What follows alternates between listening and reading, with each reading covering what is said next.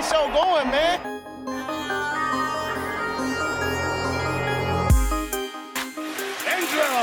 What an interception! Steps into it, pass is caught! Diggs! Sideline! Touchdown! Unbelievable! Ihr hört Cover 3, der Podcast für Fantasy Football.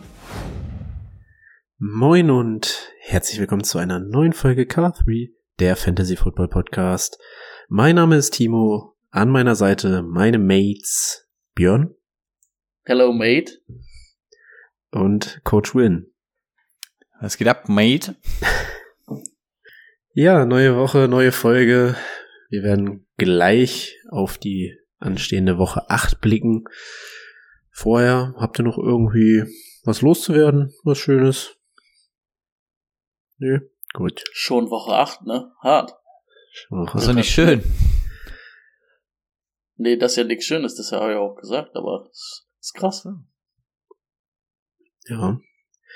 Wobei ich so ein bisschen, bisschen Fatigue mittlerweile habe. Regular Season Fatigue. Aber vielleicht liegt es daran, dass ich Packers-Fan bin.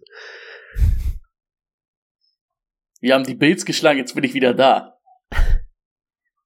Ja, dazu kommen wir gleich. Ähm, aber vorher macht Brady mit uns die News. Breaking News. Jo, perfekt. Wolltest du heute nicht wissen, wie wir gespielt haben? Jetzt habe ich mir extra alles aufgemacht. Hab mich so ja. vorbereitet. Ich wusste doch, irgendwas habe ich vergessen. Egal, machen wir danach. Ähm, pass auf, News, hauen wir raus, sind eh nicht so viele.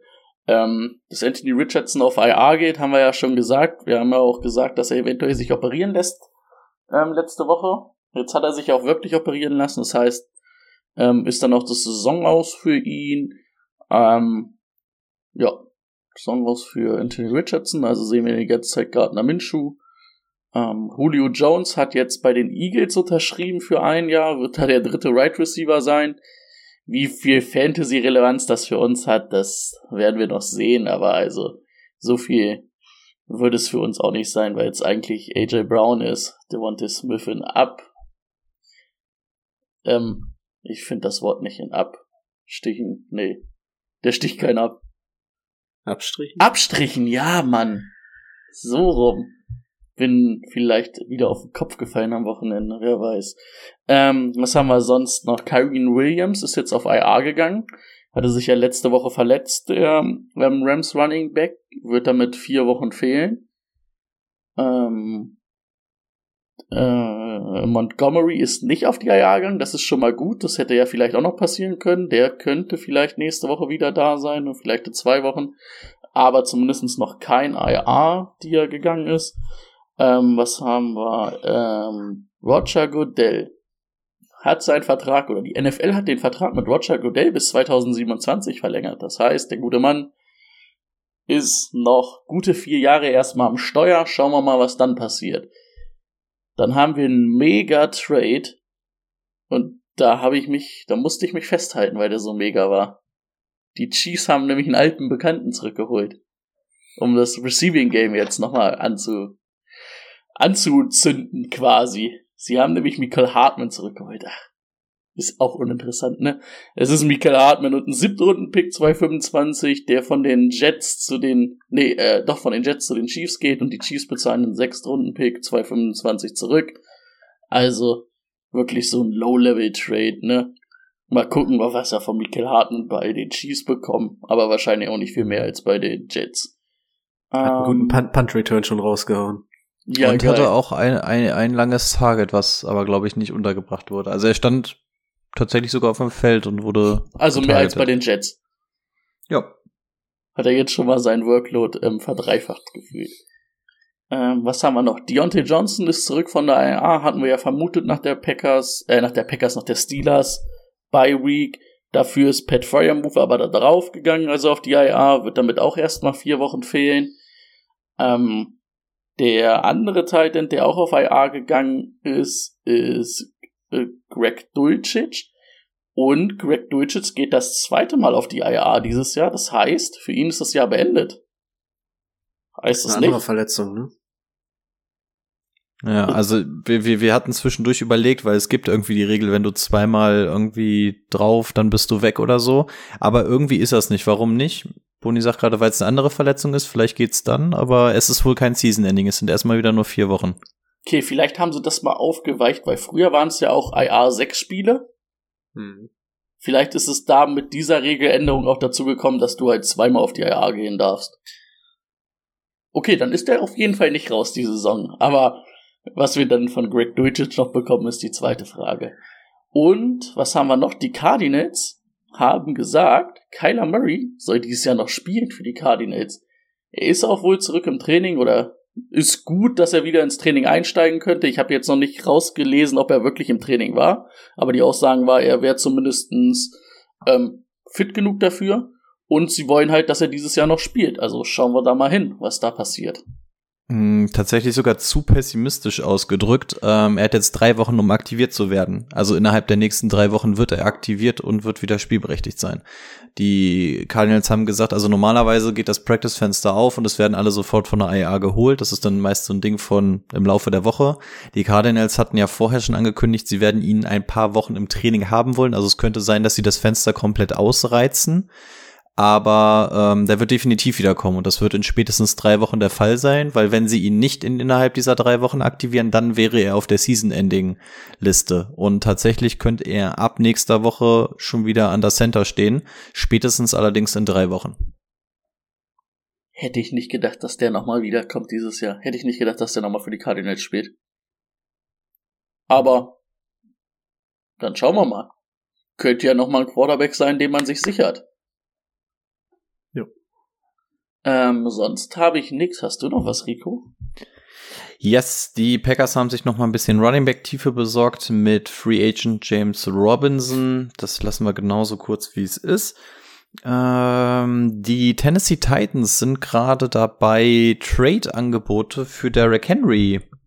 Ich weiß nicht, ob sie sie aktiv einholen oder sich jetzt zumindest anhören. Also da ist diese langjährige Beziehung dann mittlerweile an dem Punkt, dass man sagt, okay, vielleicht könnte er woanders noch mal was reißen oder wir wollen finanziell raus. Also da könnte eventuell noch mal was passieren. Konkretisiert hat sich da aber noch nichts. Ähnliches beziehungsweise noch ein bisschen aktiver geht es bei äh, äh, bei Panthers Wide Receiver Terrence Marshall zu. Der hat auch die Permission bekommen, sich einen Trade zu suchen. Der hat ja auch irgendwie nicht so wirklich funktioniert, aber ist von den athletischen Werten her ja eigentlich ganz interessant. Also mal schauen, ob da noch mal irgendwo was zustande kommt. Äh, Pat Fryermuth hatten wir schon, dann war es das tatsächlich schon an der Stelle. So viele Ergänzungen habe ich dann die Woche offensichtlich nicht. Ja, Brady, dann hau doch nochmal den Spieler der Woche raus und dann quatschen wir nochmal kurz über unsere Ergebnisse. Der Spieler der Woche. Der Spieler der Woche war knapp, haben sich ein paar Leute drum gestritten. Aber am Ende ist es Paddy Mahomes, damit er Taylor Swift glücklich macht. Weil Travis Casey ein gutes Spiel hatte. Äh, was hat er gemacht? Hatte 442 Yards, drei, vier Touchdowns, eine Interception und nochmal 29 Yards von vier Versuchen erlaufen. Stand, glaube ich, in der ersten Halbzeit bei 320 Yards oder so, ne? Das war echt krass. Ähm, also, Glückwunsch an alle Swifties in Kansas City. Ja. Also, äh, für unsere Hörer, ich habe ein bisschen Connection-Probleme heute. Und äh, das fängt jetzt gerade wieder an. Das heißt, vielleicht habe ich mal einen kurzen Aussetzer oder eine kurze Pause. Äh, ich versuche das irgendwie in den Griff zu bekommen oder zu erraten, ob ihr noch redet oder nicht. Ja, ähm, ich fange einfach mal an mit meiner Woche. Lief nicht so gut. Also zwei Spiele habe ich noch eine geringe Hoffnung. Meint ihr, Ayuk kann Kirk Cousins und den Kicker von den Vikings outscoren? Kann ja auf jeden Fall. Können geht Dann würde alles. ich, dann würde ich gewinnen. Ja. Und äh, in der anderen Liga bräuchte ich von Moody elf Punkte. Dem Kicker von den 49ers.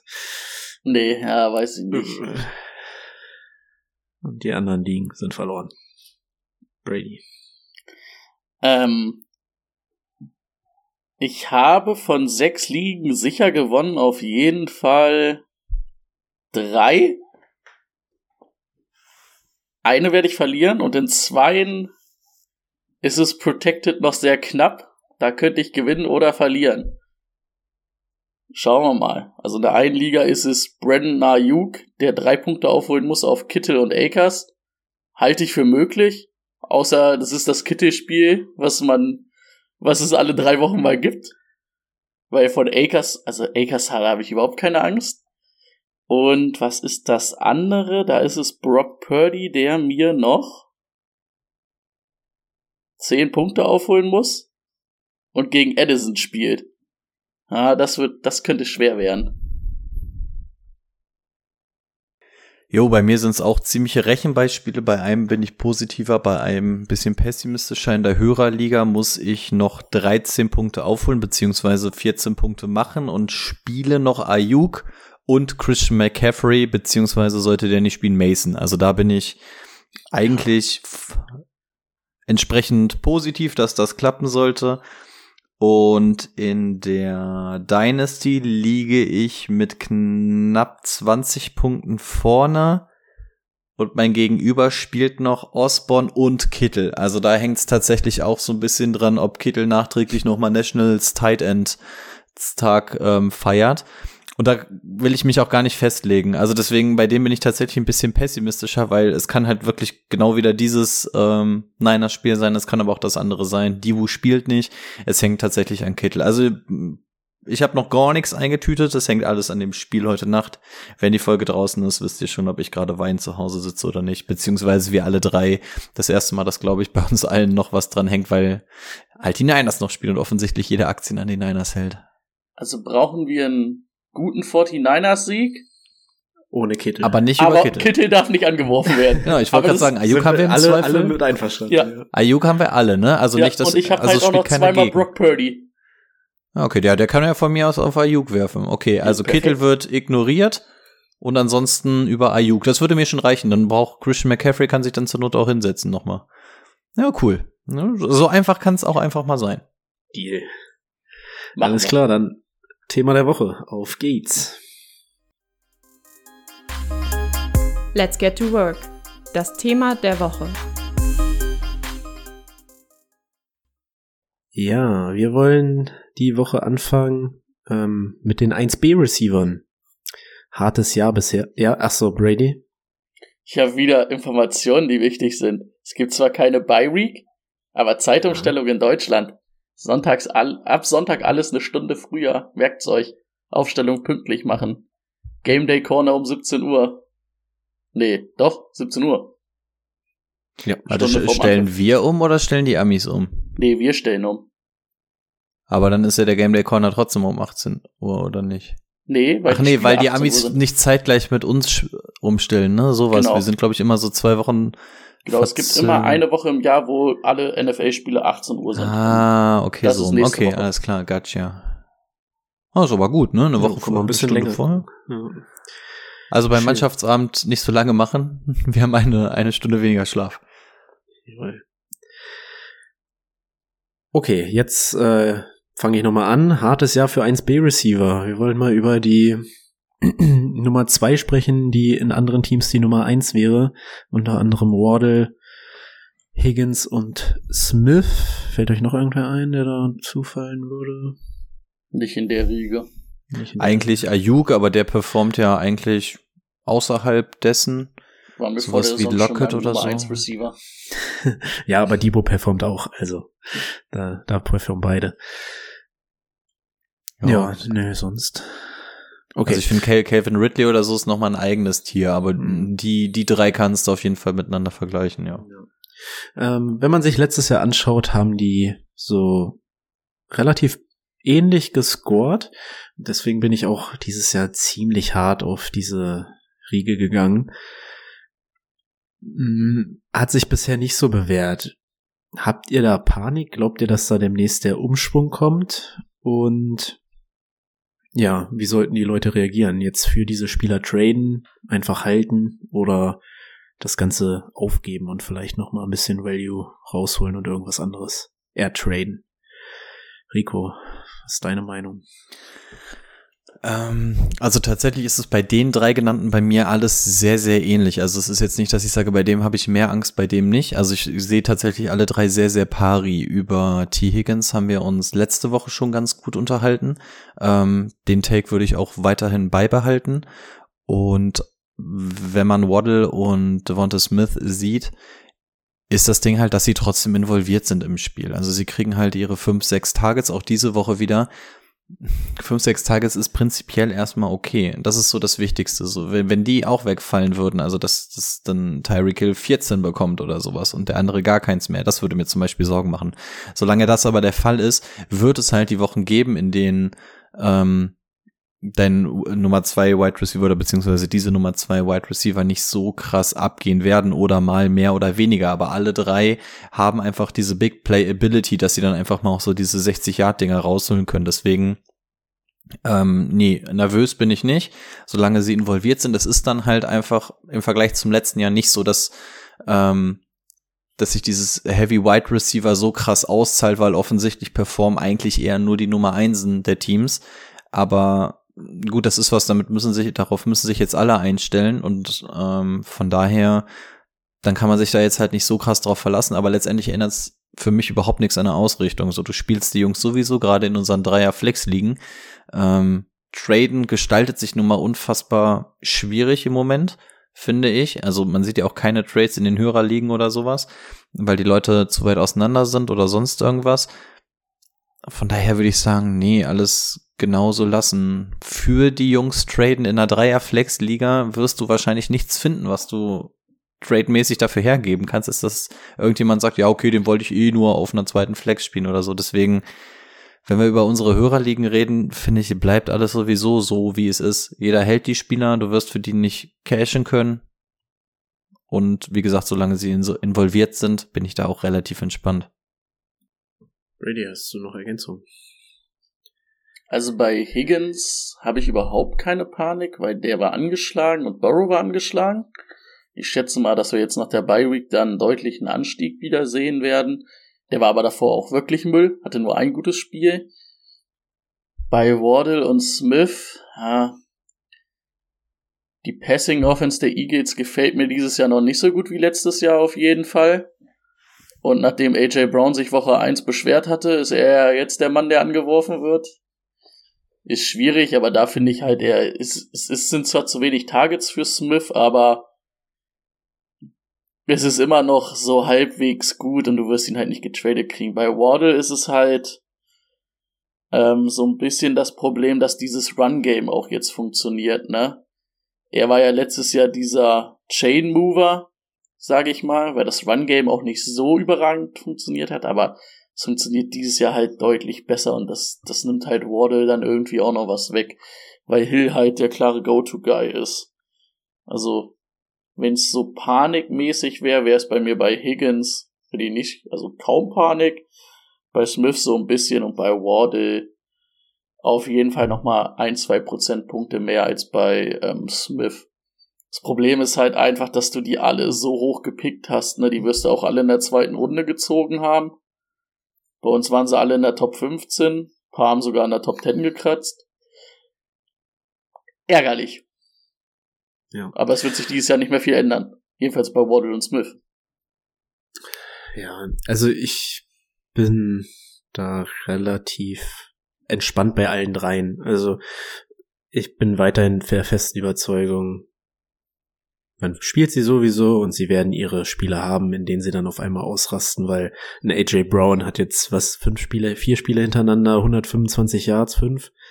Ähm, irgendwann ist da Ende, vermutlich jetzt, und dann wird halt ein Devonta Smith mal wieder ein krasses Spiel haben. Es wird nicht so sein, anscheinend dieses Jahr nicht so sein, dass sie auf einer Stufe spielen, aber ich denke, die schlechteren Spiele sind bei Waddle, Smith und auch Higgins jetzt relativ durch. Ähm, bei Waddle muss man natürlich auch sagen, dass er in, auch in diesem Spiel wieder ein bisschen verletzt war, zwischendurch raus war mit einer Rückenverletzung, dann aber wieder kam. Also auch ein paar Snaps weniger gespielt hat. Ja. Würde ich mir noch einmal ergänzen? Ja. ja. Sofern du durch bist. Ja.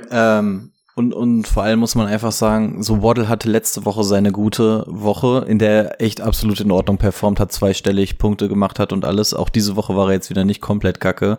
Ähm, von Devonta Smith haben wir es auch schon gesehen. Der einzige, bei dem man eigentlich nervös sein müsste, wäre T. Higgins, weil von denen haben wir noch gar keine gute Woche gesehen.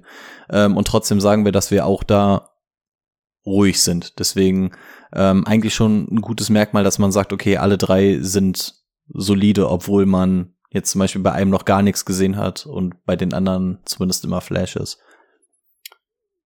Das Problem ist halt auch bei Waddle, immer wenn er spielt, das ist halt so an die 10 Punkte, vielleicht noch ein bisschen drüber und du sagst so, ah, okay, aber ich hätte mir halt einfach auch gern noch ein bisschen mehr erwartet, Kollege.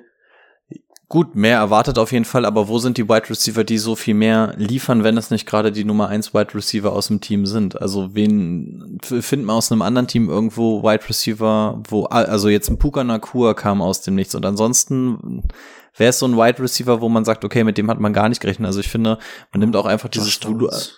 ja, Josh Downs vielleicht noch, ähm, aber ansonsten ist einfach so dieses, wir haben so ein Glas voll mit den ganzen Punkten, die auf Wide Receiver abfallen und dann ist im Zweifel einfach das Glas kleiner geworden. Und ähm, die Anteile sind aber vom Prinzip ja eigentlich immer noch da. Und wenn, wenn ähm, der Anteil für Waddle und so kleiner wird, ist es ja jetzt nicht so, dass dafür dann irgendwie der dritte Wide Receiver von den äh, Cardinals dann auf einmal dafür umso mehr abgeht. Also irgendwie ist, äh, gleicht es sich ja wieder aus, es sind einfach weniger Punkte im Umlauf.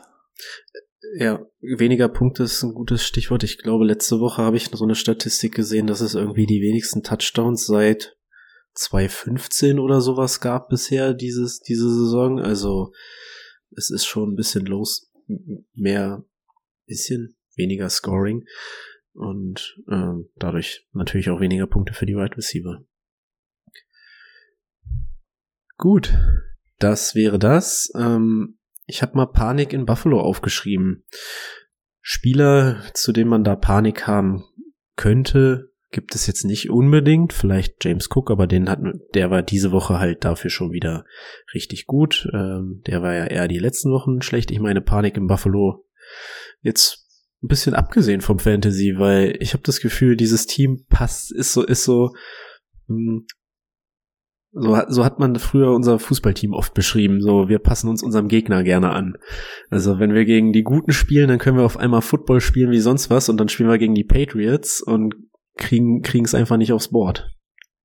Ja, Brady, das, Entschuldigen Sie. Das ist schon richtig verstanden.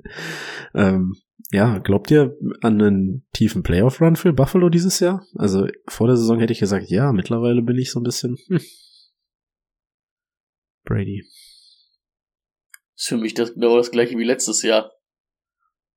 Dass Josh Allen seine richtig gute Saison nicht so ganz bestätigen konnte. Also so ein bisschen in ein, zwei Bereichen halt ein paar Punkte abgebaut hat, wo man Zeit vielleicht darauf brechen kann. Liegt es daran, dass Brian Dable nicht mehr da ist? Ich glaub's nicht. Also für mich sind sie kein Favorit in der AFC, davon mal abgesehen. Ähm, und aus, aber aus Fantasy-Sicht muss ich auch sagen, äh, sie machen ja ihre Punkte, also es ist okay. Auch gestern wieder. Gabe Davis up und down, das war ja klar. Nachdem ich jetzt ausgerufen hatte, vielleicht ist es doch Gabe Davis, ja, und hat er halt zwei Scheißspiele, ist ja auch klar. Also, passt für mich. Ist wie immer. Ja, wenn wir es losgelöst vom Fantasy Football sehen, brauche ich ja nicht mehr mit Zahlen untermauern, von daher einfach meine Meinung. Ähm, bis letzte Woche hatte man das Gefühl, es gibt so zwei Powerhouses in der NFL, das sind die Eagles und die 49ers, die einfach alles wegrasieren bis zum Ende. Und stand jetzt würde ich sagen, du hast irgendwie so drei Teams in der AFC und drei Teams in der NFC, die halt zu den deutlich besseren gehören. Das wären irgendwie in der AFC, das wären die Chiefs, das wären die Dolphins und es wären die ähm, ähm, wenn man nebenbei in den Chat guckt, ne? Ähm, in der AFC wären es dann die Dolphins, die Chiefs und die Bills. Und dann gibt's welche, die spielen besser, es gibt welche, die spielen schlechter. In der NFC wären es die Niners, es wären die Eagles und es werden wahrscheinlich die Cowboys. Und du hast bei allen irgendwie so, gerade so bei den Dolphins und bei den Cowboys zum Beispiel auch so das Gefühl, okay, kleine Teams rasieren die bis zum Ende weg und ähm, sobald es gegen größere Teams geht, gibt es so ein bisschen Probleme. Also im Endeffekt sind es irgendwie so diese sechs Teams, die für mich zu den besseren gehören und Ja, die werden das irgendwie wieder unter sich ausmachen, aber auch da muss man sagen, wenn man sich die Jahre davor anguckt, so nach Woche 8 konnte man jetzt, hat man auch nicht zwangsläufig gesehen, dass das Team, was dann am Ende der Saison so extrem gut war, dass das in Woche 8 gut war. Ich, blicken wir mal letztes Jahr zurück, also keiner hatte die 49ers nach Woche 8 auf dem Schirm, da hat Purdy, glaube ich, noch nicht mal übernommen. Und die wären vielleicht ohne Verletzung in der NFC durchmarschiert. Da waren die Eagles noch nicht so dieses Ultra-Powerhouse. Ähm, also deswegen schwer zu sagen. Ich würde behaupten, das sind so diese sechs Teams im Moment. Von daher, ja. Okay. Ja, aus Fantasy kann man, glaube ich, da noch, kann man da keinem irgendwie einen Vorwurf machen, weil die alle performen. Ne? Ähm, deswegen, da brauchen wir uns nicht weiter zu äußern. Aber ähm, ich habe als nächstes Thema ein Seahawks-Thema, das würde ich dann an Rico abgeben. Jake Bobo und die Auswirkungen. Auswirkungen vor allem auf die anderen Receiver. Stört uns das mittlerweile? Hm. Nicht so wirklich. Also zu Jake Bobo erstmal unfassbar geiler Typ. Finde ich ultra geil. Also ein undrafted Typ, der genau das macht, was du machen solltest. Du sagst, okay, was ist hier die Scheißaufgabe, worauf hat keiner Bock? Ich mach das. Und zwar mit 110 Prozent. Der kommt eine Stunde vorher, der geht eine Stunde später, schmeißt sich in Blocks, als wenn es sein letzter war. Also es ist einfach die Attitude, was ihn gerade überhaupt das Feld sehen lässt. Ähm, und das wird halt dementsprechend belohnt, dass der halt einfach mit Effort da reingeht ohne Ende. Und gerade weil er so ein guter Blocker ist, da haben wir zum Beispiel das Ding mit JSN, der das jetzt irgendwie bis gestern nicht so richtig machen konnte aufgrund seiner Handverletzung noch. Ähm, sowas wird dann einfach gecredited und steht auf dem Feld. Jake Bobo an sich ist jetzt natürlich keine Option, die man wochenweise irgendwie rausrollen würde oder überhaupt in einer Redraft wahrscheinlich großartig im, im Kader hat. Das wird, klar wird das irgendwie so ein bisschen Snaps dann mal fressen, man muss an der Stelle aber auch sagen, dass jetzt zum Beispiel die Woche dann auch DK raus war. Also, ja, es ist irgendwie einer, der so diese, aber was wird er bekommen? Vier, lass es maximal fünf Targets in, einer, in einer guten Woche sein und die will ich erstmal sehen, wenn JSN, Lockett und DK auf dem Feld sind. Ähm, passt. Also ihn alleine kannst du nicht spielen und ist halt so ein bisschen nervig, weil dann so ein paar Targets wegfallen auf die anderen, aber es würde an sich jetzt irgendwie überhaupt nichts bei mir ändern, was die anderen Spieler angeht. Nicken, Brady, stimmt bin zu. Ich da, bin ich dabei.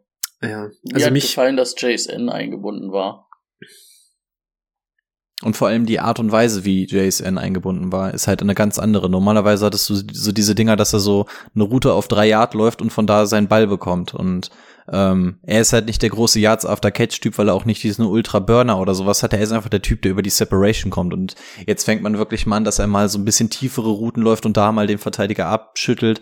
Das hat er, so hat er ja zum Beispiel auch den Touchdown wunderbar gemacht. Also da war ja, glaube ich, im Umkreis von zehn Yard gar keiner mehr. Ähm, ja, also dass er einfach tatsächlich so in dieses Scheme so ein bisschen jetzt anders eingearbeitet wird. Ja, das ist schon deutlich angenehmer mittlerweile.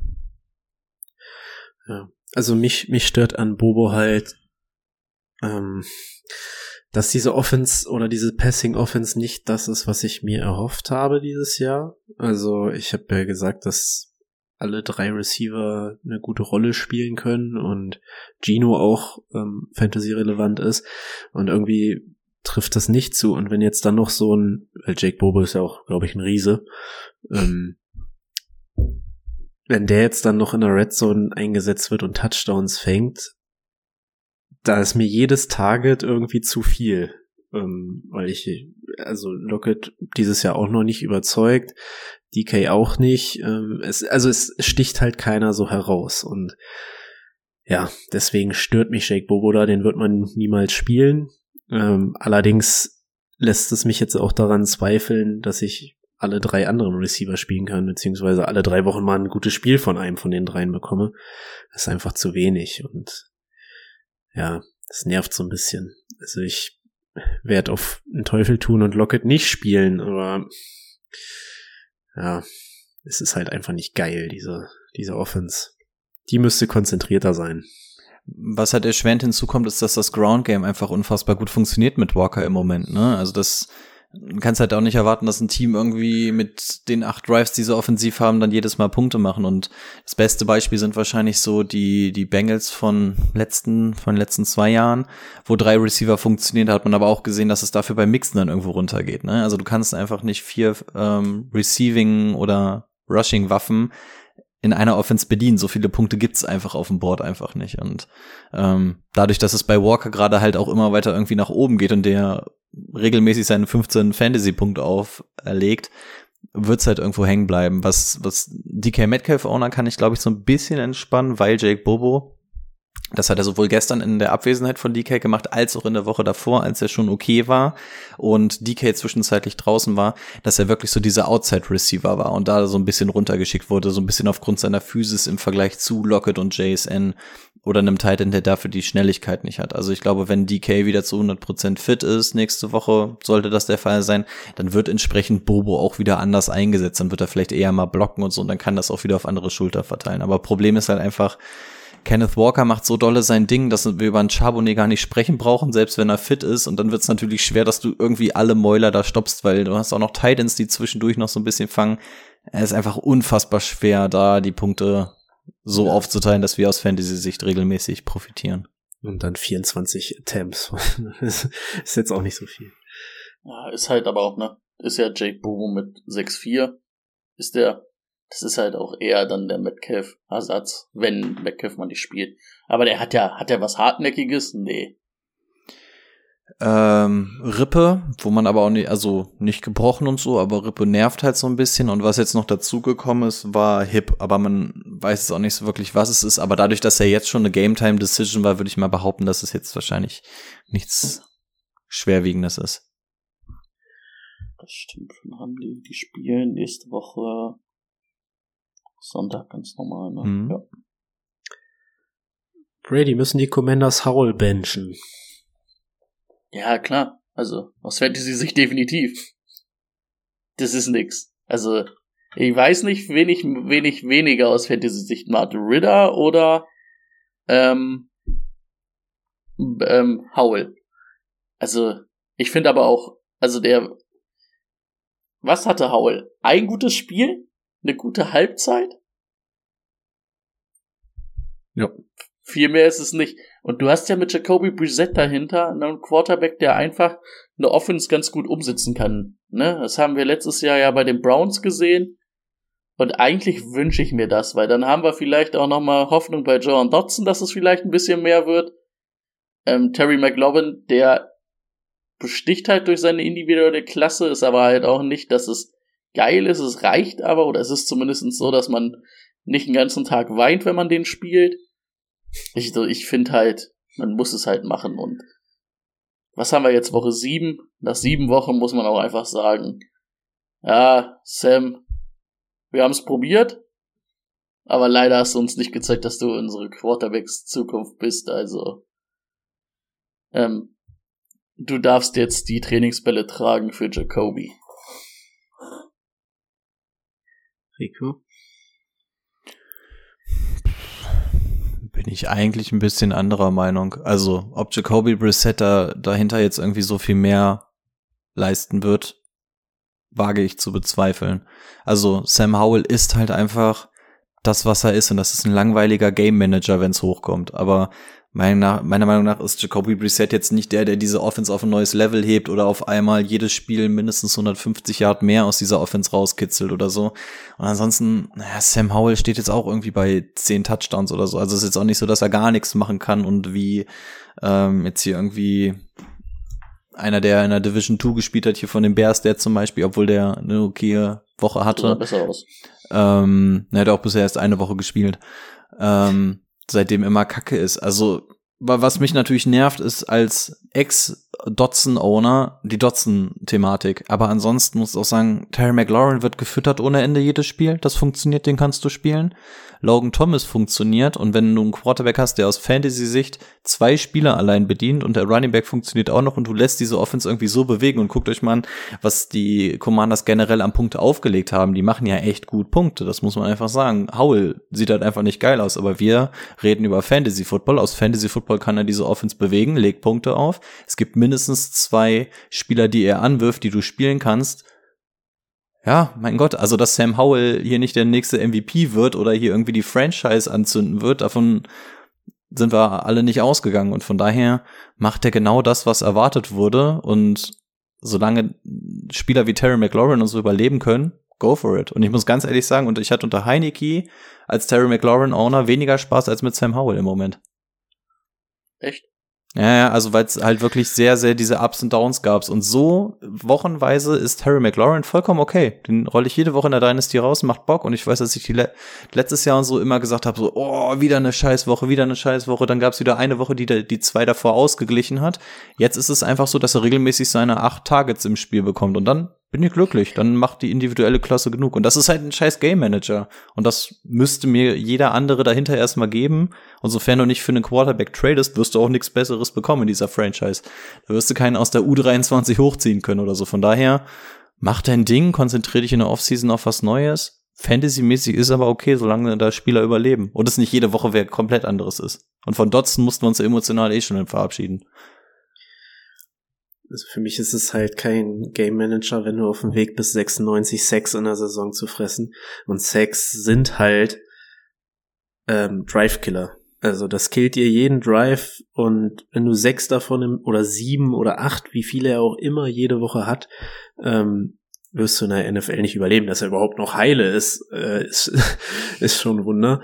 Und ich, also entweder muss, muss die Offense um Eric Bienemy ihm was Vernünftiges an die Hand geben, damit er den Ball schneller los wird und ihm sagen, hier, du wirfst jetzt diese drei Yards und das wirfst du und hältst, lässt endlich diesen scheiß Ball los, weil, äh, so, ja, Terry McLaurin überlebt, Logan Thomas überlebt, aber diese Offense hat noch Curtis Samuel und Johan Dodson, die, die muss viel, viel, viel, viel besser funktionieren, auch mit einem Running Back, der, der laufen kann, wenn, wenn die, ähm, wenn das Passing Game funktioniert mit Brian Robinson. Also das ist für mich so verschenkt dieses Jahr. Und Terry McLaurin sah für mich gestern so aus, so, ey, weißt du was? Fuck it.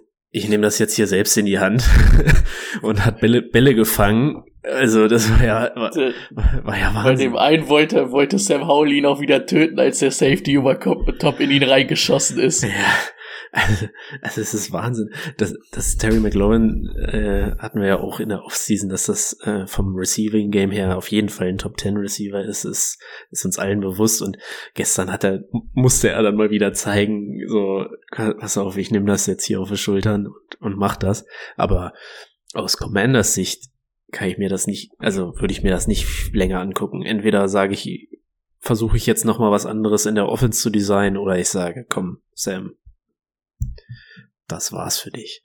Fair mit den Sex gestehe ich ein. Bin jetzt extra mal auf PFF gegangen und die Woche ist jetzt noch nicht drin, aber die Washington O-Line ist auch am Platz 29 von 32 gerankt. Ja. Also dann muss man auch sagen, dann, dann ist die O-Line natürlich auch zum großen Teil schuld und wenn du dann halt ähm, also dann kannst du dahinter stellen, wen du willst. Wenn das dann jetzt keiner ist, der irgendwie einen Bombenarm hat oder es unfassbar geil geschemt wird, dann wird es natürlich auch schwer, irgendwann eine O-Line, die nicht. Auch hier sitzen wir wieder im selben Boot. Wir können uns das wochenweise auch von der Bank äh, in unserem Footballteam angucken. Wenn du keine O-Line hast, dann, ne, dann ist natürlich auch einfach schwer. Dann kannst du natürlich sagen, ja, okay, vielleicht Jacoby Brissett, der kann ein bisschen mit dem Bein, der kann da vielleicht ein bisschen besser ausweichen und so. Aber dann, dann liegt das Problem, glaube ich, nicht zwangsläufig in dem Quarterbacks, den du hast, sondern erstmal darin, wie wär's denn, wenn du erstmal die Umstände schaffst und dann guckst, wie da drin Quarterback X oder Y überhaupt erstmal bestehen könnte. Und wenn du auf Platz 29 von 32 bist, lehne ich mich mal aus dem Fenster und behaupte, dass die O-Line nicht mehr gefixt wird dieses Jahr. Ja. Das Problem ist halt, wie wird es bei PFF halt ähm, ver ver verwurstelt, sage ich mal, mit dem, dass er, zu, dass er sehr oft zu lange den Ball hält, ne? Wird dann mm, einfach ich denke, das ist alles stimmt. Das, das wird bei PFF berücksichtigt. Also PFF ist bei der O-Line, glaube ich, auch nur die ersten drei Sekunden und sowas. Also dafür, wir okay. sind Fantasy-Geist, deswegen PFS ist, PFF rechnet das schon richtig gut rein. Die ziehen auch dein Ranking runter, wenn sie wirklich sagen, der, ähm, der Sacking auf den Quarterback und nicht okay. irgendwie über die anderen. Genau, ich bin aber halt trotzdem der Meinung, dass Jacoby ähm, Brissett halt schneller den Ball verteilen würde und auch die kurzen Sachen mal nehmen würde und den Ball nicht so lange hält. Deswegen bin ich halt der mhm. Meinung, das wäre, es hätte sie sich besser, auch wenn du jetzt als Terry McLaurin Owner halt sagen musst, ja, erstmal stört's mich nicht, ne? Es könnte und schlechter selbst, sein. Selbst wenn die O-Line scheiße ist, dann, dann, dann musst du halt die Plays designen für drei bis fünf Yards und nicht bis 15, 20 und dass er da noch hinten stehen muss und dann nochmal gucken muss. Also Ich, ich, ich würde behaupten, dann wäre Brissett der bessere Quarterback aus NFL-Sicht, nicht aus Fantasy-Sicht. Aus Fantasy-Sicht funktioniert es ja so wunderbar. Aus NFL-Sicht könnte das mit Brissett vielleicht anders funktionieren, aber aus Fantasy-Sicht äh, finde ich Howell die beste Option, stand jetzt. Ja, glaube ich auch, weil pff, was bringt Terry McLaurin diese kurzen Ja, ja, genau. Also Terry McLaurin ist keiner, der sich die Bälle hinten abholt. Also der profitiert davon, dass ein Sam Howell quasi in der Pocket verweilt. Und ob Sam Howell jetzt ähm, 18 Stück in den Nacken bekommt ähm, pro Spiel, ist ein Terry McLaurin scheißegal. Und letztendlich spielen wir einen Terry McLaurin und nicht einen Sam Howell. Ich hoffe, ihr spielt nicht Sam Howell. Dann mein Beileid. Ich hoffe, ihr müsst nicht so wie ich, äh, nicht so oft wie ich diese Woche Derek Carr starten. Denn unter Derek Carr ist laut Rico alles scheiße. Bitteschön. Ja, also unter Derek Carr gefällt's mir wirklich tatsächlich nicht sonderlich gut. Also ich finde, ich habe mich die ganze Zeit immer über Ritter aufgeregt. Mittlerweile fängt Carr an, das zu übernehmen, ähm, was ich von von Ritter die ganze Zeit so bemängelt habe. Fangen wir einfach bei Alvin Kamara an. Alvin Kamara hatte rein Rusher-mäßig ein sehr, sehr, sehr, sehr durchschnittliches Spiel. Das einzig Gute nur, er hat 14 Targets bekommen. Das ist ein fucking Running Back. Und genau das beschreibt einfach, was Derek Carr da macht. Der macht einfach, ich gehe den Hot Read durch und danach, okay, scheiß auf alles, hier hast du den Ball und dumpt das Ding auf drei Yard ähm, off. Ist jetzt Alvin Kamara Owner. Unfassbar geil, ne? Weil scheiß doch, was Kamara auf dem Boden macht. Der kriegt seine Punkte. Lass äh, Kamara mal in der PPR haben. Mua, das sind allein 14 Punkte nur für die ganze Dump-Off-Scheiße. Also das schmeckt natürlich richtig. Aber was diese Offense angeht, ist das ja unfassbar scheiße. Mittlerweile kannst du ein Taysom Hill spielen, weil sie mit so einen Gadget-Dingern rauskommen müssen, weil sie wissen, dass Derek Carr den Ball durch die Luft nicht so unendlich geil bewegen kann. Ähm, es ist für mich auch ein, eine Wide Receiver Klassen Fluch des letzten Jahres. Wir haben Traylon Burks, der hat seine eigenen Probleme. Wir haben Drake London, der jetzt gerade so ein bisschen in Tritt kommt, aber Ritter hat. Dann hast du einen Garrett Wilson, der irgendwie die ganze Zeit gar keinen Quarterback hast. Und dann hast du hier Chris Olave, der irgendwie auch mit dem kämpfen muss, was er irgendwie bekommt. Also das sind die Top Wide Receiver aus der Klasse und irgendwie müssen alle ums Überleben kämpfen. Und ein Olave, erinnert euch mal dran, wie geil ein Olave eigentlich sein können. Wir wissen glaube ich, alle, was seine individuelle Klasse ansagt. Und dann kriegt der sieben Receptions für 57 Yards. Also das ist ja nicht das, was ein Olave eigentlich ähm, widerspiegeln kann. Auch ein Michael Thomas. Ähm, also allein Olave, 15 Targets, sieben davon gefangen. Das ist unter der Hälfte. Michael Thomas, sieben Targets, drei davon gefangen. Auch wieder unter der Hälfte. Das zeigt einfach, dass Derek Carr, das ist es einfach nicht. Also das, das gefällt mir nicht. Also, Der, der lachende Gewinner ist hier Alvin und für mich Taysom Hill, weil der immer wieder reingeworfen wird. Also, weil ansonsten könntest du sagen, wenn wir einen Quarterback haben, der das alleine bewegen kann, dann machst du vielleicht auch deine Dump-Off-Sachen, aber danach gibt's auch immer mal den, also dass du vertikal und horizontal miteinander verbindest, gibt's für mich unter Derek Carr nicht. Also, das ist gefällt mir einfach nicht. Und ich habe eigentlich nie was gegen Derek Carr gehabt. Also ich fand den eigentlich immer okay, aber ich habe das Gefühl, das funktioniert da gar nicht. Und am meisten tut's mir wirklich um so Leute mit individueller Klasse wie einem Chris Olave leid oder auch einem Michael Thomas, auch wenn das natürlich mittlerweile eine sehr abgehalftete Version ist. Also das würde mich als Owner richtig abfacken, weil wo steht ein Chris Olave jetzt gerade? Das ist ja eigentlich der Nummer 1 Wide Receiver in dem Team und der ist ja, würde ich mal behaupten. 39 Receptions, 471 Yard, ein Touchdown. Das ist lächerlich. So, und dann sind wir jetzt nämlich bei der Diskussion vom Anfang. Wir haben T. Higgins, wir haben Waddle und wir haben, wen Den hatten wir in der Regel noch? Äh, Also, äh, Ja, aber Chris Olave ist halt für mich die klare Nummer 1 Receiver. Genau, und da, Ja. da ist nämlich das Problem. aber das Problem also, ist, dass er nicht performt so. Genau, also äh, was die Performance angeht, ist der auf einer Linie mit denen, wo wir sagen so, ja, okay, die haben alle vollkommen nachgelassen. Ist das denn überhaupt noch spielbar? Olave ist die Nummer eins und reiht sich quasi performancemäßig bei dem ein, wo wir bei anderen sagen, oh, sind wir aber enttäuscht, dass sie jetzt Nummer zwei so wenig Punkte machen. Das macht er als eins und das ist halt kein individuelles Problem von Olave oder Michael Thomas oder so, sondern für mich ein Derek Carr Problem. Und ich würde glauben, wieder auch das, was wir mit Sam Howell gesagt haben, hier wäre es aus Fantasy-Sicht, abgesehen von Camara, deutlich geiler, wenn wir hier Jameis Winston haben. Der macht nämlich das genaue Gegenteil. Der scheiß auf Dump-Off, der geht Harakiri vorne rein und gib ihm. Ähm, also Evan Kamara Owner hoffen, dass Derek Carr für immer weiter spielt, weil, also das ist ja, das ist ja ein Cheatcode. Ähm, aber ansonsten, was die Wide Receiver angeht, das ist, das ist unfassbar traurig. ja. Hab ich, hab ich nicht, Ist echt. Hab ich nicht viel zu ergänzen, außer Olave absolutes Trade Target in der Dynasty. Weil, Wenn du an denen drankommst, das wäre Das stark. wäre das wär krass. Ja, Aber auch, das ist ja, das ist ja Wahnsinn. Der, ähm, hat er jetzt zweimal in seinen vier Spielen 14 Targets gesehen von Camara. Ich habe den, ich habe den in der Dynasty, aber auch nur so aus der Not heraus. Aber ist halt wirklich geil. Der, der legt ja auch keine brutalen Stats damit auf, aber er hat jetzt diese Woche 29 Punkte gemacht, weil es halt einfach passt. Ey. Das ist halt einfach geil. Das macht halt richtig Spaß. Und jetzt gehen wir mal, was sind so targetmäßig so aus dem Stegreif? Was sind die Top Wide Receiver der NFL? Ich würde behaupten, es ist so targetmäßig sind es wahrscheinlich so AJ, Tyreek Hill, Puka. Puka. Aber kriegt Also der mehr als, regelmäßig auch fu- noch? mehr als 15 ähm, Targets sehen die meisten guten, also Nee. Nummer 1 Receiver auch nicht. Deswegen wollte ich gerade sagen, zweimal in Folge 14 Targets. Ich wüsste nicht, ob Stephon Diggs, Tyreek Hill und so zweimal in Folge immer 14 Targets Also in bekommen Folge haben. war es nicht, aber in zweimal in den vier Spielen, ne? Aber Oder allein das schon. Also das ist ja, das ist geisteskrank, das ist ein Running Back, das kannst du doch keinem erzählen. ähm, warte mal, wo ist denn? Ich habe doch Stefan Dix, habe ich auch. Stefan Dix ist ja eigentlich ein guter Indikator, weil der natürlich auch immer hart zugeschüttet wird. Ähm, der hat dieses Jahr 13, 7, 12, 7, 11, 16, 12 gesehen. Also das ist, das ist, das ist, das ist schon geil.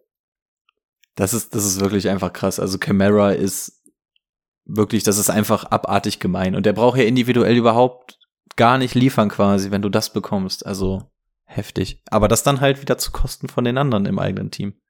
Ja, vor allen Dingen diesmal hat er ja Vince 91 Yards aus seinen Receptions gemacht. In seinem ersten 14 Yard, also in dem ersten Spiel, wo er 14 Mal getarget wurde und 12 Reception hatte, hat er 33 Yards gemacht. Das war ein Rekord für die meisten Targets und meisten Receptions, aber die wenigsten Yards dazu. Da musst du ja auch sehen, wa- was bekommt er denn auch für Pässe? Der geht ja nicht auf eine Route. Das Ja. ist halt wirklich Nee. einfach nur das Option-Ding. Also er ist ja auch die ärmste Sau. Stell dir mal vor, du kriegst 14 Mal den Option in die Fresse gedrückt, da kommt der Outside-Linebacker, der Cornerback und dahinter lacht dich schon der Safety an. Also da weißt du auch so, äh, was soll das denn? Und dann wirst du danach, nach dem Ding heißt es wieder, und jetzt geht's ab durchs A-Gap und danach machen wir das Spielchen wieder. Also es ist doch, das ist doch die ganze Zeit einfach nur Karussell fahren und der Kopf hängt irgendwie raus, du kriegst die ganze Zeit irgendeine Stange von Döds. Also das ist doch einfach nur scheiße.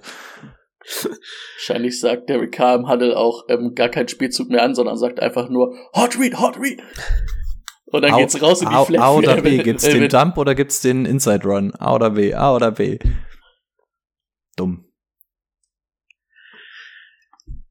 Wir haben noch Härtefallentscheidungen zu treffen. Zwei Stück haben wir hier, vielleicht fallen, fallen uns ja noch welche ein. Ridley. Bench. Oder Start. Also wir, wir, wir hatten letzte Woche, hatten wir ja Dotzen ziemlich auseinandergenommen auch und haben gesagt, irgendwann ist einfach dieser Punkt vorbei und dass man einfach auch mal sagen muss, okay, man muss sich eher jetzt trennen und dann mal auf so ein ähm, Target aufspringen, was dann vielleicht wirklich so trendmäßig funktioniert. Und Härtefallentscheidungen, das ist jetzt natürlich so das, das Übelste. Und auch hier muss man auch sagen, wir spielen eine Drei-Flex-Liga, das heißt, im Zweifel kannst du dich von sowas nicht trennen. Aber man muss jetzt auch einfach mal sehen, wo man ist und Härtefallentscheidung kann in dem Fall ja auch heißen, dass man sagt, okay, man wird aktiv zusehen, dass man ihn los wird und zur Not auch ein bisschen unter Value, weil es geht nicht weiter. Ähm, also Ridley und Stevenson haben wir aufgeschrieben. Ridley brauchen wir, glaube ich, nicht drüber reden. Also nach Woche eins kam da ja gar nichts mehr, wirklich gar nichts. Ähm, Hatte drei okay, drei vernünftige Spiele. Woche eins, nach Woche dann eins, nach Woche- Woche eins habe ich gesagt. Woche vier, zehn Punkte gegen, ähm, gegen Atlanta. Weil ein Touchdown dabei war. war ein Touchdown dabei war und halt das London Game war halt auch wieder sehr gut. Also bei Kevin Whitley bin ich halt, ich weiß halt nicht, also ja, wenn du ihn traden kannst, probier's, aber bei Kevin Whitley, du wirst dieses Jahr wahrscheinlich noch drei, vier gute Spiele kriegen und wen kriegst du, der dir mehr gibt oder der dir halt mehr als Baseline gibt, weißt du? Was kriegst du da im Wert für? Also da bin ich halt eigentlich der Meinung, ich weiß nicht, was da machen. Also bei Dodson war es halt so, ja, den kannst du auch cutten, weil es sowieso nichts bringt. Aber den Kevin Whitley würde ich jetzt, also könntest, könntet ihr, wenn ihr Kevin Whitley habt, ähm, sagen, ihr cuttet den jetzt? Das, deswegen sage ich, in, in unserer Liga wird sich der, die Frage wahrscheinlich nicht stellen, weil wir mit Es drei gibt ja- Flex ausspielen und bei drei Flex musst du ihn sowieso Woche für Woche rausrollen. Deswegen in diesem Falle Härtefallentscheidung eher gehe ich aktiv auf Shoppingkurs und verkaufe ihn zur Not under Value. Ähm, bei Dotson haben wir auch gesagt, so, okay, für den wird wahrscheinlich keiner traden, da bleibt nur Option. Entweder stellst du ihn auf und lässt dich bumsen oder du, du droppst ihn. Ich habe mich auch für Zweiteres entschieden, bin damit die Woche eigentlich sogar okay gefahren. Und bei Calvin Ridley muss ich auch sagen, so, aber habt ihr umgekehrt Bock, Ridley die ganze Zeit aufzustellen und dann zu warten, dass mal irgendwie ein Spiel kommt? Weil im Moment ist seine Quote liegt bei 1 zu 3 ungefähr zwischen Bust und funktioniert. Also, Hm. Finde ich schwer. Ja, bei Ridley nervt mich einfach, dass, dass Christian Kirk da ist, der ein guter Receiver ist. Man muss es einfach so sagen, es ist ein guter Receiver und die Teams stellen sich auf Christian, äh, auf Calvin Ridley ein und dann ist ein Christian Kirk halt oft öfter im 1 gegen 1 und frei. Also, das ist so das, was mich daran nervt und weil ich finde, dass er immer noch der beste Receiver in diesem Team ist und die Connection irgendwie noch nicht hundertprozentig stimmt. Äh, Ich weiß nicht, ob, vielleicht könnte ich ihn mir mal eine Woche auf die Bank setzen. Dann bin ich wahrscheinlich traurig, weil er wieder einen Touchdown fängt. Aber ich, ich, ich glaube, ich halte an ihm fest. Also, ich, traden, weiß ich nicht. Was, was kriegst du da? Irgendwie so einen zweiten Running Back aus irgendeinem Team, der gerade eine gute Woche hat oder so. Äh, pff. Gut, guter Call übrigens, dass wir den als Sit hatten diese Woche. Hm. Ich habe ihn Mhm. trotzdem einmal gespielt. Warum höre ich nicht auf uns? Ich, ich hätte mir jetzt auch gewünscht, dass ich jetzt so ein paar Namen habe wie letzte Woche, die man dann einfach reinschmeißen kann und ihr sagt mir, ja, würde ich annehmen oder nicht, trademäßig. Ich versuche es trotzdem einfach mal aus dem Stehgreif. Du hast Calvin Ridley, wir versuchen Wide Receiver, damit wir es vom Wert irgendwie schneller haben, äh, Calvin Ridley abgeben für Kirtland Sutton. Hm, ist schwierig, zwei Lieblinge von mir, aber nein. Beide nein. Für na, T. Higgins sind wir wahrscheinlich alle bei T. Higgins, oder? Ja, Jalen Hyatt. Nee. Kevin ja, Ridley. mm, Ja, Ridley. Tyler Lockett. Hm. Ridley. Hm. Ich glaube, ich wäre bei Lockett. Ja, ich auch. Ah, kriegen wir noch wen? Wie viel hat, Punkt hat der Mann denn? Ich suche ihn gerade hier. Ach so. Kriegen wir noch. Da- Das, das Problem bei Kevin Ridley ist nämlich, dass er mir nicht im Spiel eingebunden ist. Also auch diese eine Woche hat ihn nur gerettet, weil er diesen Touchdown gefangen hat. Also den will ich ihm auch nicht wegnehmen, den hat er sicher verdient. Aber da meine ich einfach dieses, du hast das Gefühl, dass er überhaupt nicht eingebunden ist in dieses Team. Sei es jetzt, weil andere gut sind oder Trevor Lawrence ihn nicht mag oder sonst irgendwas. Aber das ist das, was mich so stört. Ich will jemanden, der weekly eingebunden ist. Ah, kriege ich jetzt noch irgendeinen Rest des Jahres Kevin Ridley oder Michael Thomas? Ja, da haben wir wieder die Problematik mit Derek Carr. Ja, also dann Ridley. Stand jetzt hat Michael Thomas zwei Punkte mehr dieses Jahr gemacht. Das ist traurig. Nee, Ridley. Roshi Rice. Ich glaube auf. Okay. Oh, äh, hm. Sind ungefähr in der Saison auf die gleichen Punkte gekommen. Wer jetzt? Rushy Rice und Ach, äh, Kevin Ridley. ehrlich? Ich hab's gerade offen Ja, hier. Ja. Also hier in der Liga sind's 74 und 75, also 75 hat Ridley 75,8 und Rice 74,2. Wer, also ich kann euch ja mal vor, vorlesen, wer so da drüber und da drunter knapp ist. Mhm. Gabe Davis ist ein bisschen über ihm. Ähm, Chris Godwin ist leicht unter ihm. Rushy Rice ist leicht unter ihm. Jordan Addison ist leicht unter ihm. Dann kommt sowas wie Romeo Daubs.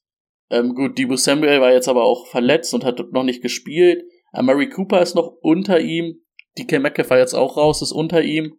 DeAndre Hopkins. Tank Dell. Amari Cooper Und ist dann unter sind aber ihm? schon viele Punkte. Hä? Amari Cooper ist unter ihm? Hm. Aber Amari Cooper hatte diese Woche halt auch kein geiles ja, Spiel. und hatte die bei schon. Ne?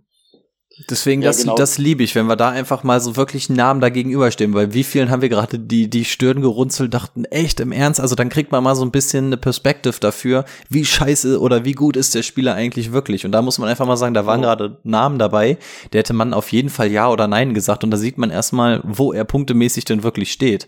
Also, Also, Finde ich geil. also für Godwin Also- und für Cooper würde ich ihn abgeben. ja. Ja. In Heartbeat. Cooper, Cooper muss man halt auch sagen, Bye Week und zwei schlechte Wochen, ne? Das ist halt.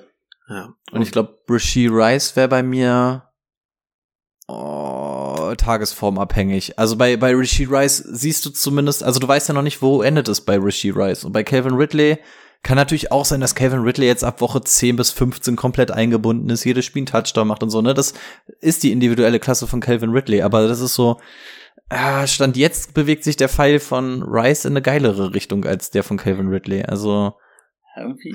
ja. Timo hat's, hat's vorhin, finde ich, ganz gut getroffen. Irgendwie hat man das Gefühl, dass es irgendwie noch nicht so Kevin Ridley, Trevor Lawrence, Jaguars so Hand in Hand geht, so. Da sind ja wirklich auch oft gute Routen dabei, oder wenn man dann das Spiel gegen Buffalo sieht oder auch Woche 1, so wo du dir denkst, boah, geil. Das ist ja der Kevin Ridley, den wir, den wir jetzt anderthalb Jahre nicht gesehen haben, weil er gesperrt und äh, krank war. Aber irgendwie, sie kriegen es halt nicht dauerhaft auf den Rasen und irgendwie aber auch dauerhaft hat mich die Jaguars Offense dieses Jahr auch noch nicht ähm, überzeugt. wie sabbernd saßen wir hier nach Woche 1 und haben gesagt, ey, Ja. ich würde Haus und Hof für Calvin Ridley abgeben. Stell mal vor, du hättest Ja. Calvin Ridley nach Woche 1 abgegeben. Hohoho. Hm. Boah, Alles da richtig hättest du viel gekriegt. Ja. Okay, wir haben noch einen, ähm, Ramondre Stevenson. Ähm, der gute Ezekiel Elliott hatte zwei Carries mehr, die sechs Targets für sechs Recep Re- Receptions haben Stevenson natürlich ein bisschen gerettet. Trotzdem irgendwie sehr bedenklich weiterhin.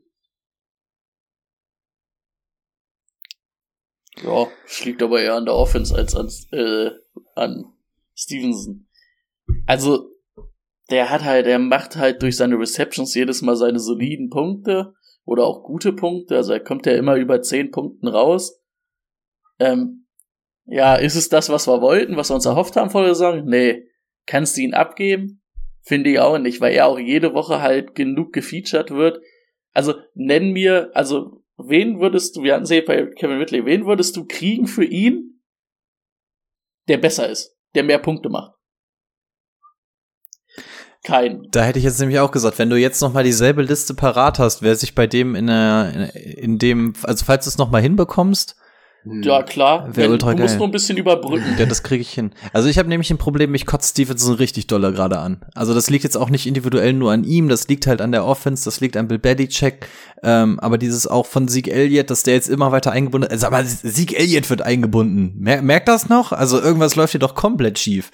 Ähm, also das, das nervt mich massiv. Und Stevenson wäre so einer, wo ich auch sage, so, ey, wenn, wenn bei dem jetzt die Targets wegfallen, dann hat er gar keine Daseinsberechtigung mehr. Das ist das Einzige, was ihn gerade am Leben hält. Und deswegen würde ich sofort ein Cash-Out machen ähm, und zur Not auch ein Value-Einbuße in Kauf nehmen, wenn ich dafür was anderes bekomme. Deswegen würde mich jetzt auch echt mal interessieren, was ist bei dem in der Range? Ähm, deswegen machen wir jetzt nur Running Backs, ne, eins zu eins, damit damit es irgendwie leichter zu vergleichen ist. Und ich ohne dass ich jetzt weiß, wer die Spieler sind, ich gehe davon aus, dass ich bei dem Großteil der Spieler eher ja sage, dass ich Stevenson dafür abgeben würde. Äh, warte, ich muss mal ganz kurz, ich hatte es gerade rausgesucht, aber das war eine PPR-Liga, das ist natürlich ein bisschen. Wir haben, wir haben uns letzte Woche über Joe Mixon unterhalten und gesagt, dass Joe Mixon einfach echt scheiße ist. Das ist dieser typische 10-Punkte-Spieler. Im Endeffekt ist Stevenson gerade genau dasselbe. Und dann ist die Frage, nimmst du einen Stevenson, der zur Not noch Elliott im Rücken hat? Oder nimmst du einen Joe Mixon, der nichts hat, Also, aber sich trotzdem Nähe da einpendelt? Sind zum Beispiel, oh, jetzt bin ich verrutscht. In der Nähe sind zum Beispiel, hä? Warte mal, diese Sortierung klappt hier gerade nicht. Sorry. Macht ja, nichts. Aber ja, da würde ich, würde ich auch eher Joe Mixon nehmen, weil ich von der Offense noch ein bisschen mehr halte. Und wir haben letzte Woche nämlich gesagt, dass Joe Mixon einfach so dieses ist so, ja, gut, wenn du vielleicht noch einen anderen Running Back hast oder ansonsten Punktelieferanten im Team, dann nimmst du halt da die sicheren Punkte mit. Aber wenn du sagst, also ich glaube, da bin ich nämlich auch tatsächlich bei Joe Mixon, weil ich sage, okay, der hat zumindest keine Konkurrenz, weil wir wissen nicht, wo sich das Ding mit Elliott weiterhin bewegt. Also das geht gerade in eine ganz gefährliche Richtung für Brees Stevenson. Hall ist 0,9 Punkte besser als er dieses Jahr. Ja. Naja gut, dass wir das raus. machen würden, brauchen wir nicht drüber reden. Saquon war bei 1 raus. Ähm, Joe Mixon, 10 Punkte dahinter. Haben wir gerade, ey, Rashee aber gut, Rice. haben wir als erstes Beispiel gesagt. White, Rashid White. 10 Punkte dahinter. Dann kommt sowas wie Gut Edwards, Tyler Algier. Gut, James Conner ist jetzt verletzt. Edwards würde ich zum Beispiel nehmen. Ja. Ähm, Damian Pierce, aber Damian Pierce spielt auch einfach noch nicht so eine geile Saison, muss man auch einfach mal sagen. Ich glaube, selbst den würde ich über Stevenson nehmen gerade. Ja, weil er eigentlich der einzige ist halt bei denen. Ja, und der, der ist nicht geil, aber ganz ehrlich, also das zeigt einfach, wo, wo mein Panikmeter irgendwie gerade bei Stevenson ist. Und ich habe das Gefühl, wenn das noch weiter in die falsche Richtung geht, dann kannst du nicht mehr Cash-Out machen bei Stevenson. Oh, ich glaube aber, da Das ist mein, Problem meine ist halt Panik wäre wirklich- bei Damian Pierce größer momentan. Also jetzt vor der Bye Week war halt. Singletary auch die Nummer eins in dem Spiel und Mhm. ähm, Ja, Singletary, glaube ich nicht dran. ja, das ist schön, dass du da nicht Jerome Ford hat, hat, hat halt ein paar, paar Punkte mehr als er. David Montgomery, aber David Montgomery wird halt auch hart gefeatured. Ja, ich glaube viel, viel Derrick Henry nicht. hat zum Beispiel nur knapp 10 Punkte mehr als er. Okay, not bad. Aber würde ich sofort nehmen. Ja, Also würde ich auch noch drauf zahlen. ja, würde dir keiner geben, ne? Aber wenn ich mir das hier so angucke, da ist auch das, was, was sich so ein bisschen bei mir dieses Jahr bestätigt. Es ist einfach die Running Backs bis auf CMC und Reem Mostert halt jetzt, weil A-Chain sich verletzt hat, ist auch nicht ganz geil, ne? Ratet mal, wer jetzt momentan von den Fantasy-Punkten in der Half-PPA-Liga der äh, drittbeste wäre. Nur Running Backs? Du- Ich gehe davon, also CMC wird auf 1 sein. So. Reem Mostert 2, das habe ich ja eben Ach so ein bisschen ja. durch die Achso, Blume gesagt. okay. Ich könnte mir sogar vorstellen, dass Walker oder Achan auf der 3 sind. Travis Etienne. Ja, ja, ja. Der, Oh, ja, okay, der hatte auch eine krasse Woche, ja, stimmt. Danach äh, Kareem Williams. Dann Zach Moss, die Andre Swift, Kenneth Ward, der Isaiah Pacheco. ähm, dann überschneidet sich das hier. Ich glaube, es soll Tony Pollard sein. Das ist hier so ein bisschen Anzeigefehler. Nee, es sind Tony Pollard und A-Chain zusammen anscheinend. Wenn ihr das hier so seht, ich weiß nicht, ob man sieht, die sind so übereinander. Nee, das Licht blendet zu sehr. Die sind so genau ineinander geschrieben, dass man es eigentlich nicht richtig erkennt. Ey, und dass A-Chain da überhaupt ist, ne? Der hat diese Woche nicht gespielt, der hat die ersten zwei Wochen nicht gespielt. Also, dass der überhaupt in der Riege ist, ist schon geisteskrank. Aber also das, das ist ja im Endeffekt das, worauf wir einfach nur hinaus wollten, mit Härtefallentscheidungen. Also man sieht, Mhm. dass, dass diese Spieler einfach krass underperformen. Wir jetzt nicht unbedingt sagen, da ist Licht am Ende des Tunnels. Ähm, wie gesagt, Karten geht in unserem Liga-Format definitiv nicht. Wenn es eine Liga ist, in der ihr nur eine Flex spielt oder vielleicht gar keine Flex spielt und nur fünf Bankplätze hat, da kann man dann gucken, weil der Markt sich dementsprechend auch erweitert. Aber in unserem Format geht es nicht. Also das mit Härtefallentscheidung in dem Falle dann eher jetzt auf einen Trade oder sowas bezogen, dass man da zur Not Einbuße nimmt oder sagt, okay, Kannst du zur Not einen, bewege ich mich ganz woanders hin. kannst du einen Jerome Ford bekommen. Der war eben in der Range. Vielleicht kriegst Ja. du es kriegst du es mit dem Namen hin. Dann würde ich sofort einen Jerome Ford nehmen.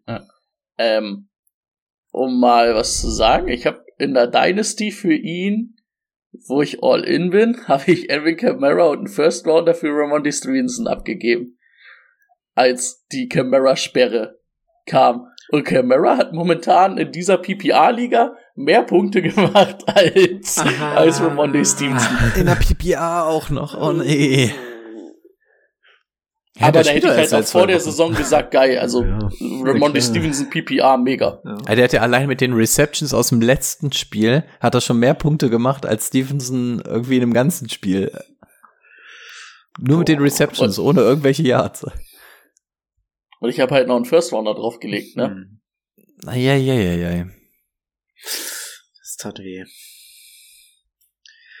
Gut. Das, Aber ich könnte noch Juju kriegen dafür. Ist der nicht auch irgendwie gerade? Ah, nee, der war nur inactive, ne? Der, der ist so irrelevant, dass es nicht mal Wochen interessiert, ob er raus, ist. Aber ob er da ist oder nicht, macht dann auch keinen Unterschied. Oh. gut, das wär's dazu. Machen wir noch Start Sit Sleeper. Start, Sit und Sleeper.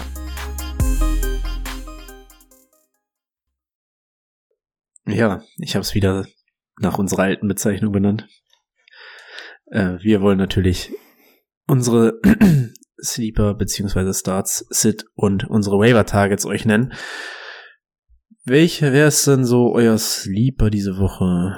Ähm, Rico, hast du da was vorbereitet? Ich habe jeweils zwei mitgebracht. Zum einen hätte ich äh, Gus Edwards gegen die Cardinals. Ähm, entwickelt sich geradezu so ein bisschen was wie dem Leadback gegen die Cardinals. Rushen funktioniert wunderbar. Dementsprechend würde ich ihn diese Woche rausrollen. Und zum anderen Chuba Hubbard gegen die Texans. Ähm, Chuba Hubbard sich jetzt, bevor er in der Bye Week war, auch so ein bisschen zum Leadback gemausert. Ähm, auch in der Abwesenheit von Miles Sanders. Also ich glaube, der wird auch weiterhin gefeatured. Also auch das so ein kleiner Sleeper für mich die Woche. Timo mach du, ich habe auch zwei. Ich will dir keinen wegnehmen. Nee, mach du mal. Okay. Soll ich beide sagen? Sag ruhig beide. Josh Downs gegen die Saints. Ich habe es letzte Woche als beim Sit gesagt. Äh, Nummer 1 Receiver, eher Outside Receiver. Das ist so ein bisschen das Metier von ähm, Marshawn Lattimore. Ja, Pittman ist nicht der klare Outside Nummer 1 Receiver Typ. Wird aber wahrscheinlich schon eher von Marshall Lattimore gedeckt. Ähm, Josh Downs die letzten zwei Wochen, vor zwei Wochen hatten wir ihn, glaube ich, mal als Waiver-Target. Ich hoffe, ihr habt das gemacht, weil der mausert sich da echt gut, weil er diese Woche auch wieder stark ist so auch eigentlich meistens echt der Target-Liga sogar. Und spielt den mal bitte. Macht das mal. Vor allen Dingen, wenn ihr viele Flex-Positionen habt. Ja. Ach so, und mein zweiter ist ähm, Kareem Hunt. Hat die Goal-Line-Carries bekommen, hatte auch nur ein Attempt weniger als Jerome Ford und Jerome Ford musste raus. Da weiß man noch nicht ganz, was ist, aber Ehrlich, musst du raus. war raus und ich habe ihn danach nicht mehr auf dem Feld gesehen. Und wie gesagt, die Goal-Line-Carries haben Kareem Hunt gehört und es war nur ein Carry weniger als Jerome Ford hatte. Und Jerome Ford hatte halt ein 69-Yard-Run, der so ein bisschen die Statistik verfälscht, ne? Dass er dann im Endeffekt, glaube ich, auf 10 Yards mehr als ähm, Kareem Hunt kommt. Okay. Ja, ich habe keinen weiteren. Sag doch, dass du keinen hast, dann machen wir das einfach. Rico, äh, nee, diesmal Brady ist dein Sit. Ich habe auf jeden Fall, wen ich sitten würde, wäre Zach Moss. Der hat zwar 18 Attempts gesehen, aber Johnny Taylor sah jetzt schon deutlich besser aus und wir hatten es ja schon mal progno- prognostiziert, dass irgendwann der Zeitpunkt kommen wird, wo man Zach Moss nicht mehr spielen kann. Und ich glaube, das wird ab dieser Woche sein. Den hatte Rico anscheinend auch bei seiner Reaktion. Hast du noch wen anders? Ich hätte noch wen. Mach gerne zuerst. Ähm, ich würde auf jeden Fall Brian Robinson gegen die Eagles sitten. Äh, ja doch, gegen die Eagles, weil wir haben es gesehen, auch wieder ein Spiel, in dem sie zurücklagen und der Running Back wird bei den Commanders dann direkt nicht mehr genutzt und gegen die Eagles gar keine Chance. Boah, mir fällt gerade ein, dass Sam Howells gegen die Eagles Front spielt Mm. mit der O-Line. Oh Gott. Oh Allerdings muss man Gott. ganz ehrlich sagen, sein wahrscheinlich bestes Saisonspiel hat er gegen Philadelphia im Hinspiel gemacht. Ei, ei, ei. Also ich glaube, da würde ich, lieber Overtime über, geführt. würd ich lieber über eine sechsspurige Autobahn blind laufen und hoffen, nicht erwischt zu werden, als, als Sam Howell äh, gegen diese Ist doch wahrscheinlich, ja. Äh, ja, also Zach Moss hatte ich entsprechend auch selbes Argument wie Brady. Johnny Taylor hat da jetzt einfach mittlerweile das Workload bekommen. Ich glaube, das wird nicht weniger. Kein Drop oder sowas. Dafür hat er einfach zu viel geleistet und wird auch weiterhin eingebunden, auch wenn Taylor jetzt der Leadback irgendwann auch confirmed ist. Ähm, aber sitten würde ich ihn auch. Ähm, für mich, ich hätte noch Rashad White gegen die Bills, auch ein ungefähr ähnliches Prinzip. Ich bin auch überhaupt kein Rashad White-Fan, muss ich gestehen. Ähm, aber ja, das ist für mich mein zweiter Sit gegen die Bills. Ich hätte noch einen. Ich weiß aber nicht, ob man den wirklich sitten kann. Also, weil würdest du Bijan sitten? Na gut, nach der Woche vielleicht. Aber gegen die Titans. Und ich weiß halt, also ich, ich, ich will euch das beschreiben, warum ich mir den aufgeschrieben habe. Dann kam der irgendwie in der Red Zone raus. Ja, der fühlt sich nicht so gut, der ist ein bisschen krank. Aber dann frage ich mich, er steht ja trotzdem Snaps auf dem Feld, er zieht sich mit um. Ein Attempt kriegt er dann ganz am Ende. Ist da mehr dahinter, als man denkt? Weiß ich nicht. Also äh, irgendwie ein schlechtes Gefühl, weil für mich also wenn er, wenn er sich nicht gut fühlt und krank ist, dann stelle ich ihn auch gar nicht aufs Feld, dann sage ich, ja, Bijan, dann heute nicht, dann ist es okay. Aber im Interview, Und- im Interview hat er ja gesagt, dass das irgendwie beim Warm-up oder so gemerkt hat. Oder äh, auch schon während der ersten Snaps, weiß ich jetzt gar nicht genau. Und dass Arthur Smith dann gesagt hat, ja, kriegen wir auch so hin. Dann stand er ja, hat noch zwei, drei Mal oder so, stand er nur auf dem Feld in der ersten Halbzeit. Ähm, habe ich ihn ein, ich habe ihn, glaube ich, nur einmal sogar gesehen. Ähm, Ja, aber er hat doch ganz am und am Ende, noch mal Ende, eine ja, de, de, den habe ich auch null verstanden. Also da, was das dann sollte, keine Ahnung. Aber ja, Ich wollte es jetzt einfach nochmal mit reinbringen, aber ich würde ihn auch nicht sitten, wahrscheinlich. Es gibt, das es gibt bei mir so Spieler, bei denen ist mir scheißegal. Wenn, wenn ich Christian McCaffrey im Team habe und weiß, der hat ein, der, der hat eine Bombe hinten drin stecken und die wird irgendwann im Spiel hochgehen, dann gehe ich auch das Risiko ein und sag ja, scheiß drauf. Und, und wenn sein Allerwertester im ersten Quarter zerreißt, dann und er runtergeht, dann ist das halt so. Aber das, das wäre mir scheißegal. Und ansonsten, die Geschichte ist natürlich schon komisch äh, mit Bijan, aber ich kauf's, ich kauf's den schon ab. Also wie oft standen wir am Seitenrand haben mitbekommen, dass links und rechts von welche irgendwie mit der Hitze Probleme hatten oder heute gesagt haben, oh, heute geht gerade nicht. Ähm, allein die Tatsache, dass er sich umgezogen hat und Snaps gespielt hat, lässt jetzt nicht auch darauf schließen für mich, dass ich denke, ah, vielleicht ist da hinter den Kulissen was und hast du nicht gesehen. Von daher, ja, sollen sie machen. haben wir das auch nochmal schnell reingebracht. Perfekt. Nur deswegen hatte ich ihn unter Sit mit drin. So, ähm, wir kommen zu den Waivern.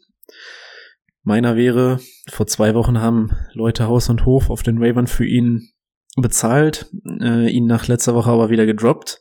War anscheinend dann doch ein Fehler. Äh, De Mercado hat alle Running Back ähm, Plays gemacht für die Cardinals. Ich würde ihn vielleicht. Was denn?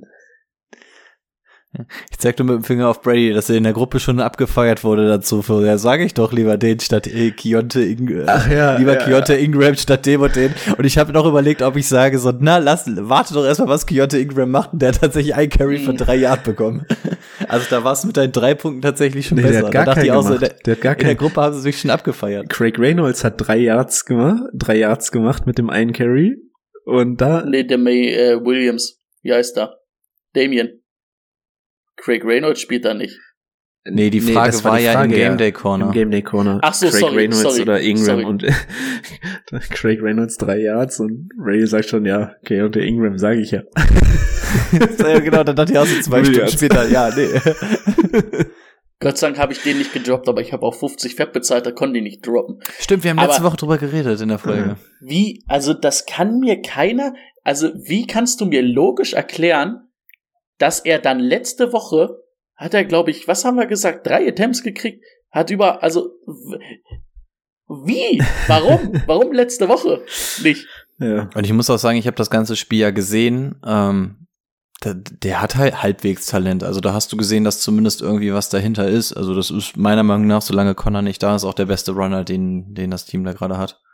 Abgesehen von Also Dobbs. 50, also 50 Fab nicht ganz viel investiert. Ah, Ich würde es auch noch nicht gut heißen, aber ja. Gut, wen habt ihr denn noch?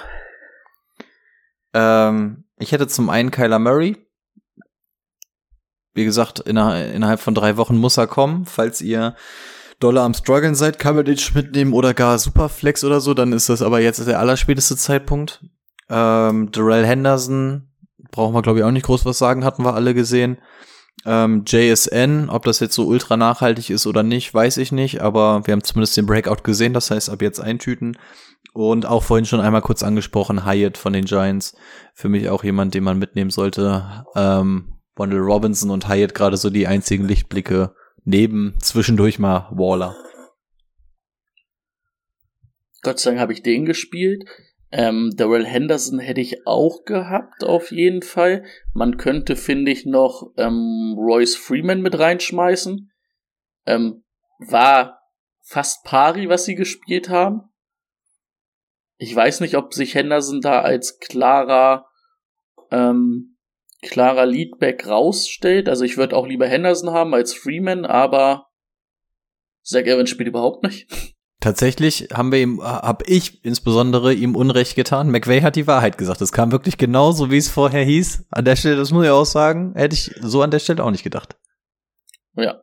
Und ich habe noch wegen ganz Verrücktes, da müsst ihr ein bisschen desperate sein, aber passt auf, hört mir zu, wenn ihr drei Flexpositionen habt.